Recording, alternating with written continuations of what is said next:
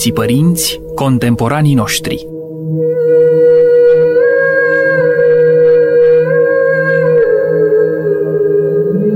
Tinerețea veșnică a Ortodoxiei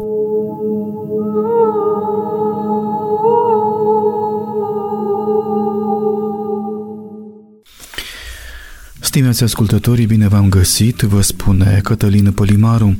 Data de 24 septembrie a fiecărui an ne prilejuiește întâlnirea cu Sfântul Cuvios Iluan Atonitul, dar și comemorarea lui liturgică. E un prilej de a ne aduce aminte de acest om al lui Dumnezeu, de o trăire duhovnicească excepțională, discret, dar și adânc ancorat în tradiția bisericii. Taina sa ne-a fost împărtășită de ucenicul său, cuviosul Sofronie Saharov, care prin cărțile publicate a dat mărturie în lume despre experiența spirituală a Sfântului Siluan. Această experiență a avut reverberații în întreaga lume ortodoxă și nu numai.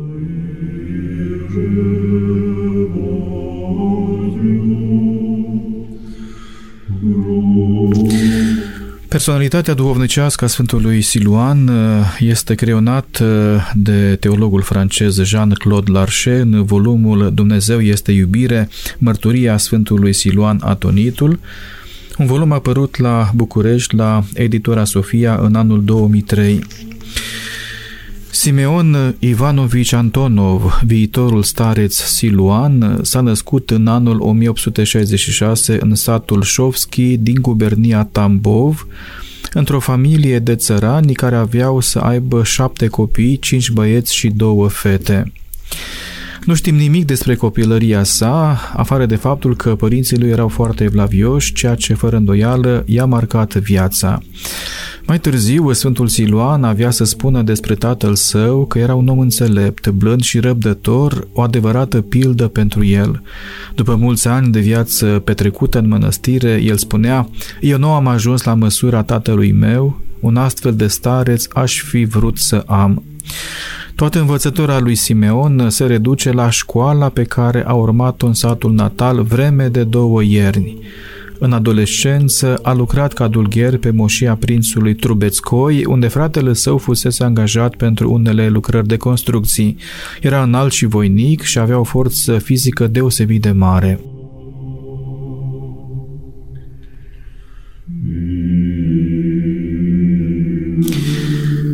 În tinerețe a dus o viață obișnuită, asemenea celorlalți flăcăi din sat. Iubea muzica, el însuși cântând la armonică, mergea la petreceri, avea prieteni, se plimba cu fetele. În acest timp a trecut printr-o criză mistică, rugându-se fierbinte și simțind o chemare lăuntrică spre monahism. Starea sa n-a durat însă decât câteva luni, după care s-a întors la felul lui obișnuit de viață, despre care mai târziu va spune că era întinată de păcat. Dar, odată în vis, a auzit un glas care i-a spus, nu-mi place ceea ce faci. Simeon a înțeles că era glasul Maicii Domnului, iar întâmplarea aceasta minunată, care s-a petrecut cu puțin timp înainte de a pleca la armată, i-a schimbat profund viața. El a căpătat simțirea acută a stării sale de păcătoșenie și în același timp a înțeles ce mare milă au Domnul și Maica sa față de păcătoși. Căindu-se și rugându-se fierbinte, s-a hotărât să se facă monah.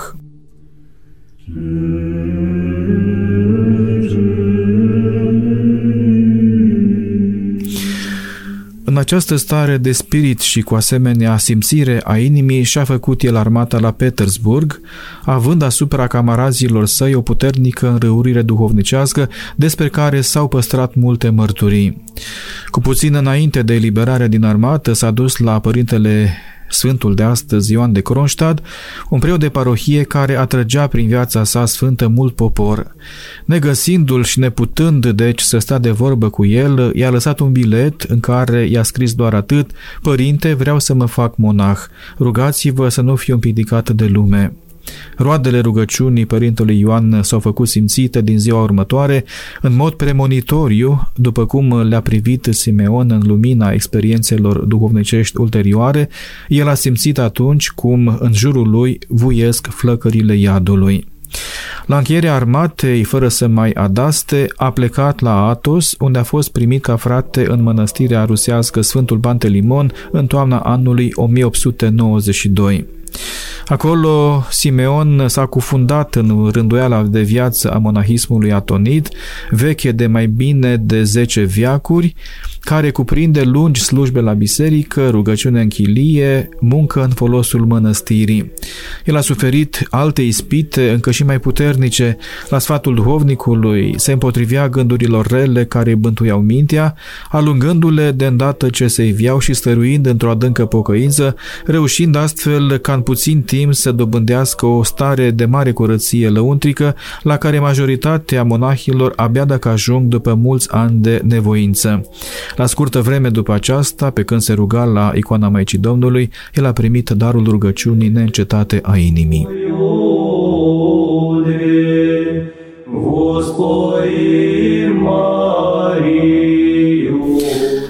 Totuși, ispitele s-au întețit și au început să îi se arate diavoli, care îi spuneau uneori că este un sfânt, încercând astfel să trezească în el mândria, alteori că nu se va mântui niciodată, ca să-l ducă la deznădejde.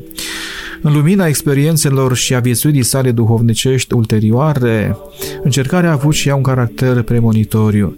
Chinuit cumplit de aceste năvăliri drăcești, ca să li se poată împotrivi, se ruga cu și mai multă râvnă, ținea post aspru și nu dormea noaptea mai mult de o oră și jumătate, împlinind și ascultarea pe care o avea la moara mănăstirii, unde zilnic trebuia să se facă față nevoilor de hrană ale celor aproape 1800 de monachi și ale sutelor de închinători care veneau aici.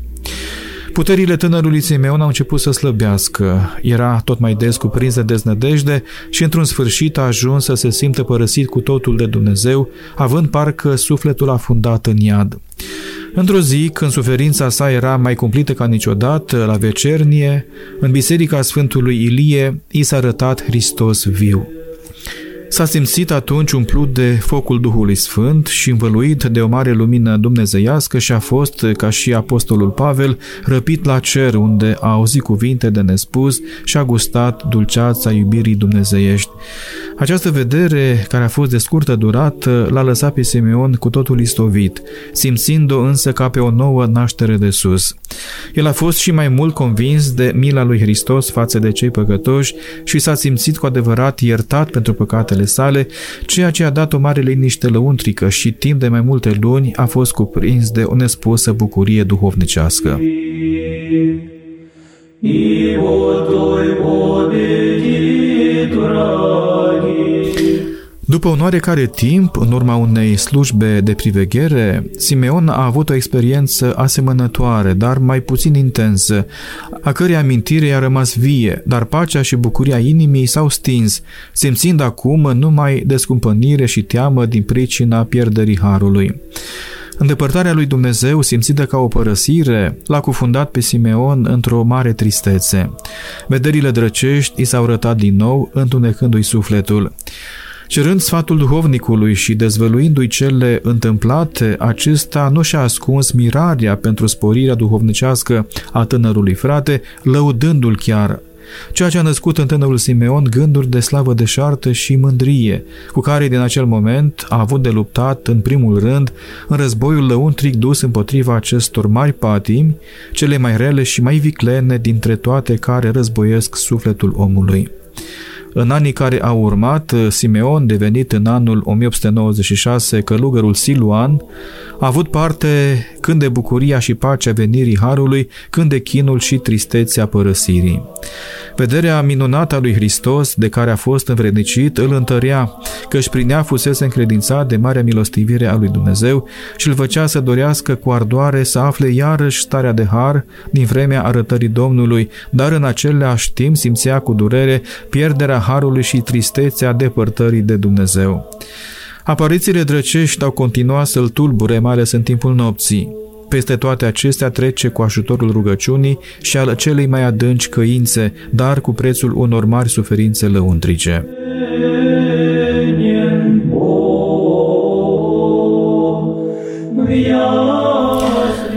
După după 15 ani de la cea din tâi arătare a lui Hristos, într-o noapte, pe când se ruga, a văzut un diavol uriaș stând în fața icoanelor și așteptând ca Siloan să facă mătănii înaintea lui.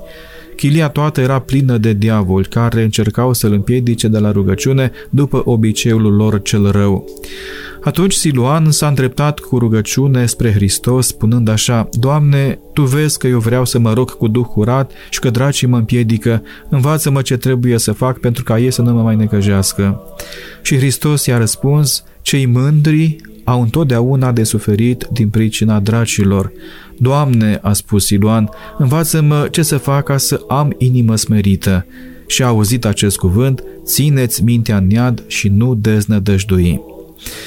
Această nouă minune a avut o importanță hotărătoare pentru viața lui duhovnicească. Sfatul pe care l-a dat Hristos, bogat în înțelesuri, a devenit pentru el din acea clipă o rânduială de viață lăuntrică, fundamentală și de mare preț pentru că îi fusese dată de Dumnezeu însuși. Primind să-i dea sufletului său așezarea pe care i-o descoperise Domnul, a ajuns curând la liniștea și pacea inimii, fiind tot mai încredințat de bunătatea lui Dumnezeu și simțind tot mai puternic și mai des prezența și lucrarea Harului. Dar războiul lăuntric nu încetează, ci din potrivă se întețește. Acum, învățat de Hristos, el știe cum să-l ducă mai bine, luptând mai întâi de toate cu gândurile de tristețe și deznădejde și mai ales cu slava deșartă și mândria. Abia după 15 ani de astfel de lupte a dobândit pacea inimii, ajungând să alunge de îndată ce se iveau gândurile care îl tulburau odinioară.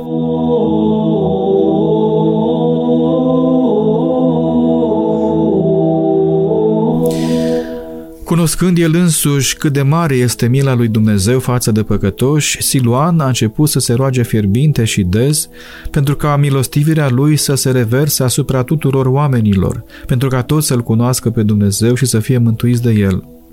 Sfântul Siluan nu mai făcea de acum nicio deosebire între grija de mântuire a sufletului său și de cea pentru mântuirea întregii lumii. Pentru el, iubirea aproapelui era nedespărțit legată de iubirea lui Dumnezeu, iar iubirea față de aproapele însemna a iubi și pe vrăjmași. Fratele nostru este viața noastră, spunea. El n-a încetat să se roage și să plângă pentru întreaga lume, pentru cei vii ca și pentru cei morți, dar și pentru cei ce au să vină pe lume.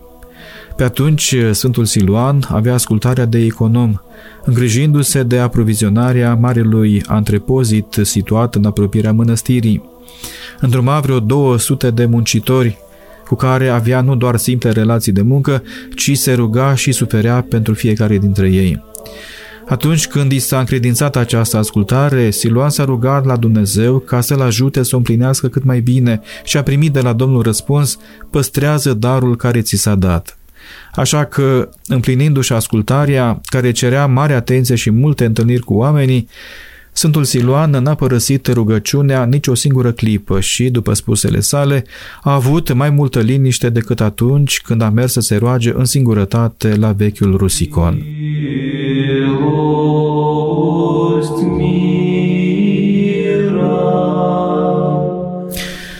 Pentru a afla o mai mare singurătate, adesea dormea chiar în depozitul de care se îngrija, unde nu era niciun pic de căldură. Din pricina frigului, sănătatea i s-a șubrezit pentru totdeauna. Suferea de reumatism și avea dureri de cap care îl sileau să stea culcat. De altfel, trupul său era slăbit de nevoințele la care se supunea de mulți ani. În ziua de joi, 15 septembrie 1938, Sfântul Siluan, grav bolnav, a fost dus la infirmeria mănăstirii. Luni 19 septembrie i s-a făcut Sfântul Maslu. După o săptămână, starea lui s-a înrăutățit. Vineri 23 septembrie, ieromonahul Serghie a citit la căpătuiul lui uh, canonul de umilință al Maicii Domnului la ieșirea sufletului. Sâmbătă 24 septembrie, la al doilea ceas din noapte, monahul Siluan a dormit cu pace în Domnul.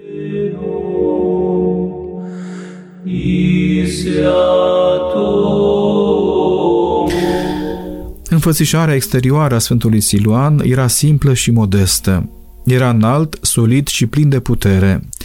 Fața era pașnică și blândă, exprimând bunăvoință. Era cu totul nepăsător față de aspectul exterior. Felul lui de a fi era plin de simplitate. Se purta cu toți oamenii cu multă blândețe, nutrind pentru ei o dragoste compătimitoare, plină de delicatețe. Era deosebit de sensibil la durere și suferință. Felul acesta de a fi îl avea față de toate celelalte creaturi ale lui Dumnezeu, fie ele animale sau plante. Respecta și prețuia fiecare om, ferindu-se să judece pe careva, neținând seama de starea socială sau de felul lui de viață. Îi înțelegea pe toți, văzând în fiecare ce avea mai bun, necriticând pe nimeni și neosândind pe nimeni. Nu vorbea niciodată în doi peri, nu lua în râs pe cineva și nu disprețuia pe nimeni. Plin de iubire și smerenie, nu ieșea niciodată în față, ci prefera să dea întâietate altora, iar în timpul discuțiilor se ținea deoparte, preferând să tacă decât să vorbească. De o mare noblețe a sufletului și de o mare delicatețe a duhului și a inimii, nu aflai în el minciună, grosolănie sau meschinărie. Nu se mânia niciodată, rămânând întotdeauna egal cu sine. Cei care îl întâlneau erau însă impresionați de marea lui blândețe, o trăsătură caracteristică a firii sale duhovnicești. Având neîncetată rugăciune și căința inimii, era văzut adesea cu obrazul scăldat în lacrimi.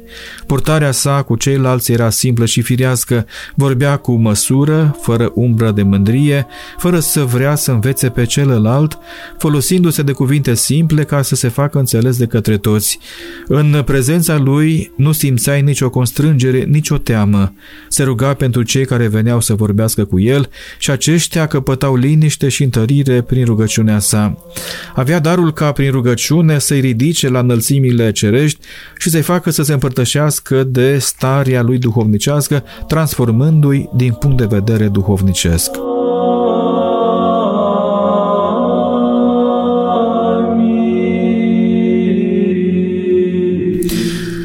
Toate acestea, Sfântul Siluan n-a avut ucenici. El n-a atras în preajma lui mulțimile, așa cum s-a întâmplat în cazul altor părinți atoniți.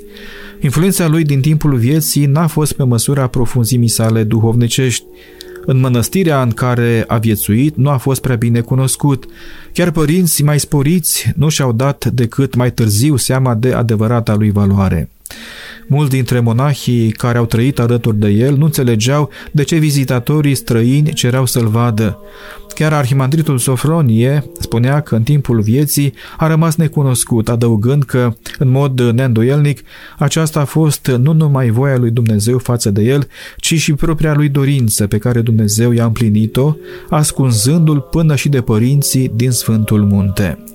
Prin anii 70, spune Jean-Claude Larcher, autorul acestei cărți, am întâlnit în mănăstirea Sfântul Pantelimon monahi bătrâni care îl cunoscuseră și care spuneau despre el doar atât că a fost un călugăr bun.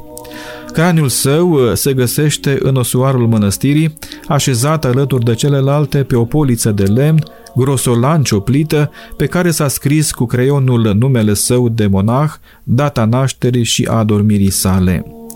Numai cei care au avut prilejul de a sta de vorbă cu el și care s-au încredințat rugăciunilor lui au reușit să zărească scânteieri ale comorii din sufletul său și ale sfințeniei sale. Este vorba de câțiva monahi atoniți, unii din afara mănăstirii Sfântului Siluan, care îi cereau sfatul duhovnicești, de pelerini, clerici sau mireni care, întâlnindu-l odată, veneau apoi cu regularitate să-l vadă cum este cazul episcopului Sfânt Nicolae Velimirovici, sau de creștini care, auzind despre el de la aceștia, îi scriau și primeau răspuns, sau pur și simplu se împărtășeau din roadele rugăciunii pe care o cereau de la el. Notorietatea și marea influență de care se bucură astăzi Sfântul Siluan, canonizat de Biserica Ortodoxă pe data de 26 noiembrie 1987, se datorează activității neobosite a Arhimandritului Sofronie, el însuși, un mare bărbat duhovnicesc, care s-a folosit de propria operă și de propria influență pentru a face cunoscute viața și personalitatea starețului Siluan și mai ales pentru a-i răspândi și tâlcui scrierile. Slava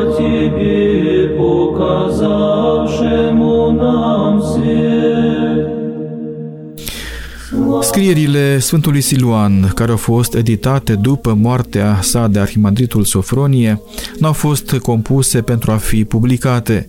Sfântul Siluan n-a făcut altceva decât să-l pună pe hârtie, în caiete, pe foi, în scrisori și adesea pe o margine de carte, mărturii directe și nestilizate despre trăirile sale lăuntrice. Cele scrise de el eh, sunt vase umplute de revărsarea Harului care izvora din ființa lui. Îl iubea pe Dumnezeu cu atâta tărie și simțea atât de puternic milostivirea lui și revărsarea harului, încât, mânat de o forță mai presus de el, era parcă silit să-și vestească simțirile sufletului. Multe dintre paginile sale mărturisesc despre aceasta îndeosebi următoarea, scrisă ca răspuns la un reproș pe care îl făcuse un alt monah. Cităm din scrierile Sfântului Siluan, Inima mea îl iubește fierbinte pe Domnul, cum voi ascunde focul care o arde, cum voi tăinui dadurile sale care îmi desfată sufletul, cum voi uita binefacerile Domnului prin care sufletul meu l-a cunoscut pe Dumnezeu, cum voi putea să nu vorbesc de Dumnezeu când El mi-a rubit sufletul, cum voi tăcea când noapte și zi inima mea arde de dragoste pentru El. De ce mă întreb, Părinte, pentru ce vorbești tu mereu de Dumnezeu? Îți voi răspunde, sufletul meu îl iubește și nu pot tăinui iubirea lui pentru mine. Încheiem cuvântul Sfântului Siluan.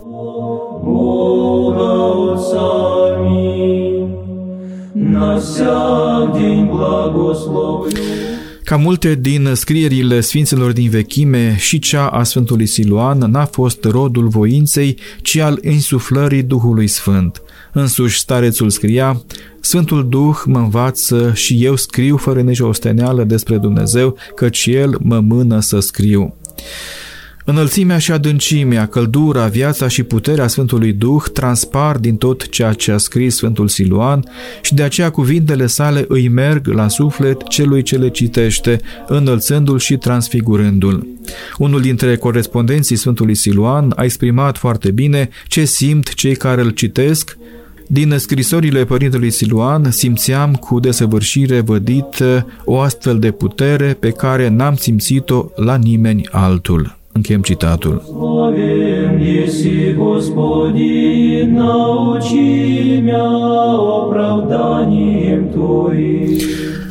Dacă cele scrise de stareț nu au fost destinate publicării, de altfel pentru un om în situația sa nici nu se putea pune această problemă, ele sunt fără nicio îndoială și în modul cel mai obiectiv menite să fie citite. În ceea ce scrie Sfântul Siluan vădește nu numai nevoia de a-și exprima simțirea sufletului, nu din mădrie sau slavă deșartă, ci din pricinele pe care le-am arătat mai devreme, dar și pe aceea de a împărtăși celorlalți oameni – Observăm grija starețului de a vesti mila și iubirea lui Dumnezeu pentru toți oamenii, fără excepție, milă și iubire pe care el însuși s-a învrednicit să le simtă în chipul cel mai profund și de al căror adevăr a fost încredințat în chip sensibil și observăm și grija de a contribui la mântuirea oamenilor.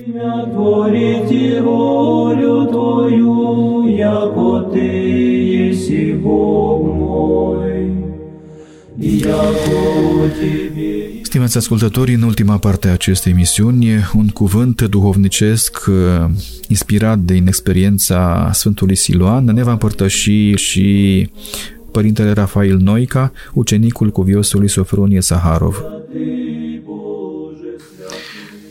Socotesc că cuvântul cu precădere prorocesc, poate într-un sens, culmea prorociei, cuvântului dat omului, a fost cuvântul pe care Siloan l-a primit în termenii țineți mintea în iad și nu deznădăjdui. Cuvântul este același pe care l-a primit Sfântul Antonie cel Mare sub forma toți se vor mântui, numai eu voi pieri. Dar ăsta este și cuvânt de sinucigaș. Ăsta e cuvântul cu care altul își pune capăt zilelor, că deznădăjduiește. Antonie, vădit n-a deznădăjduit, cum l-o fi trăit? Tot ca Siluan. E cuvântul Sfântului Pimen cel Mare, cred că el zicea, frații mei să știți că unde e Satan, acolo va fi aruncat și Pimen. Da, și el continua nevoința lui și nu a deznădăjduit. Toți cei numiți de biserică cel mare și Sisoie și alții uh, au trăit cuvântul ăsta, dar cum arăta Părinte Zofronie, acum în sfârșitul veacurilor, Siloan a primit cuvântul, același cuvânt, același nivel de nevoință, dar cuvântul sub o formă teologic mult mai desăvârșită, cu țineți mintea în iad și nu deznădăjdui. Mulți m-au întrebat, cum să-mi țin mintea în iad? Nu este în primul rând vorba de asta. Este în primul rând vorba să înțelegem ce înseamnă nu deznădăjdui. Și în primul rând despre asta voi spune, nu este o interdicție a lui Dumnezeu. Și cu asta aș vrea să răspund la multe scrisori pe care le-am primit, unde vieții oameni sunt înfricoșați că pe lângă alte păcate pe care le fac, au și sentimente de deznădejde de care nu e voie. Nu este că nu e voie. Dumnezeu vrea să ne mângâie cu cuvântul ăsta, să ne arate că și dacă vezi că te afli în fundul iadului, și care e fundul iadului? Că Siloan îl descrie, zice, acolo voi fi aruncat, acolo veșnic voi petrece, în flacăra asta întunecată, și veșnic voi plânge, unde ești tu, Dumnezeul meu, unde ești viața mea, unde ești lumina mea. Însă, nici el nu pune capăt zilelor lui, fiindcă a înțeles prin cuvântul lui Dumnezeu nu deznădăjdui, nu o interdicție prin care trebuie să te străduiești, să nu mai simți niciun fel de deznădejde, ci din contră o mângâiere. Observă unde ești, fii tu realist despre tine însuți, uh, vezi că viața te-a învățat ceva, că tu ești străfundul iadului și ieșire nu este. Însă nu deznădăjdui este glasul atotputernicului care îi face o făgăduință ce încă nu știa. Dar a primit-o ca o făgăduință, ca o mângâiere. Deci pot să contemplez realitatea mea, veșnică și singur voi fi aici și singur voi, cum zicea și Sfântul Antonie și Sfântul uh, Pimen și alții. Dar acest nu deznădăjdui, luat ca o mângâiere, ca o putere de a contempla o realitate acum. Ce va face Dumnezeu și când va face, voi vedea. Deocamdată o să-mi trăiesc ca nevoință prima parte a cuvântului lui Dumnezeu și o să mă socotesc a fi așa cum văd. Fără să încerc de acum nici să mă închipui că sunt altceva, nici să încerc din a mea putere să ies din starea în care sunt, ci de acum, contemplând ceea ce sunt real ca să mă cunosc, și toată filocale, ca spune, cunoaște-te, omule, da și vechii filozofi ă, păgâni greci spuneau că cel mai mare lucru este să te cunoști pe tine însuți. Poftim, acum mă cunosc. Am răgazul să contemplez până și această ultimă stare de ultimă deznădejde, fără să am nevoie să deznădăjduiesc. Dumnezeu nu-mi interzice, nu spune, nu-i nevoie, fii liniștit, și ne dă mărturia Siloan, zice, am început să fac precum m-a învățat Hristos. Mintea mi s-a curățit și Duhul mărturisea în inima mea mântuirea. Nu-l vedem scos dintr-un iad și pus într-un rai, nu vedem nicio schimbare exterioară, ci starea în care era, fiindcă a făcut ascultare lui Dumnezeu cu așa, cu îndrăzneală, aș zice, cu încredere în Dumnezeu, dintr-o dată i s-a schimbat starea de iad în stare de rai.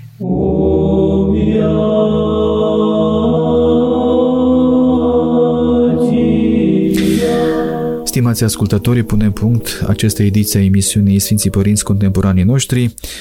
Am vorbit astăzi despre Sfântul Siluan, preznuit de biserica noastră în fiecare an pe data de 24 septembrie. Un portret duhovnicesc al Sfântului Siluan ne-a creionat teologul Jean-Claude Larcher în volumul Dumnezeu este iubire, mărturia Sfântului Siluan Atonitul, un volum apărut la București la editura Sofia în anul 2003. La final l-am ascultat pe Părintele Rafael Noica cu un cuvânt inspirat din experiența Sfântului Siluan Atonitul. Sfântul Siluan a dat mărturie în lume că Dumnezeu este iubire. Spre iubire este și omul necontenit chemat. Cu acestea, Cătălin Polimaru vă mulțumește pentru atenție, vă doresc toate cele bune.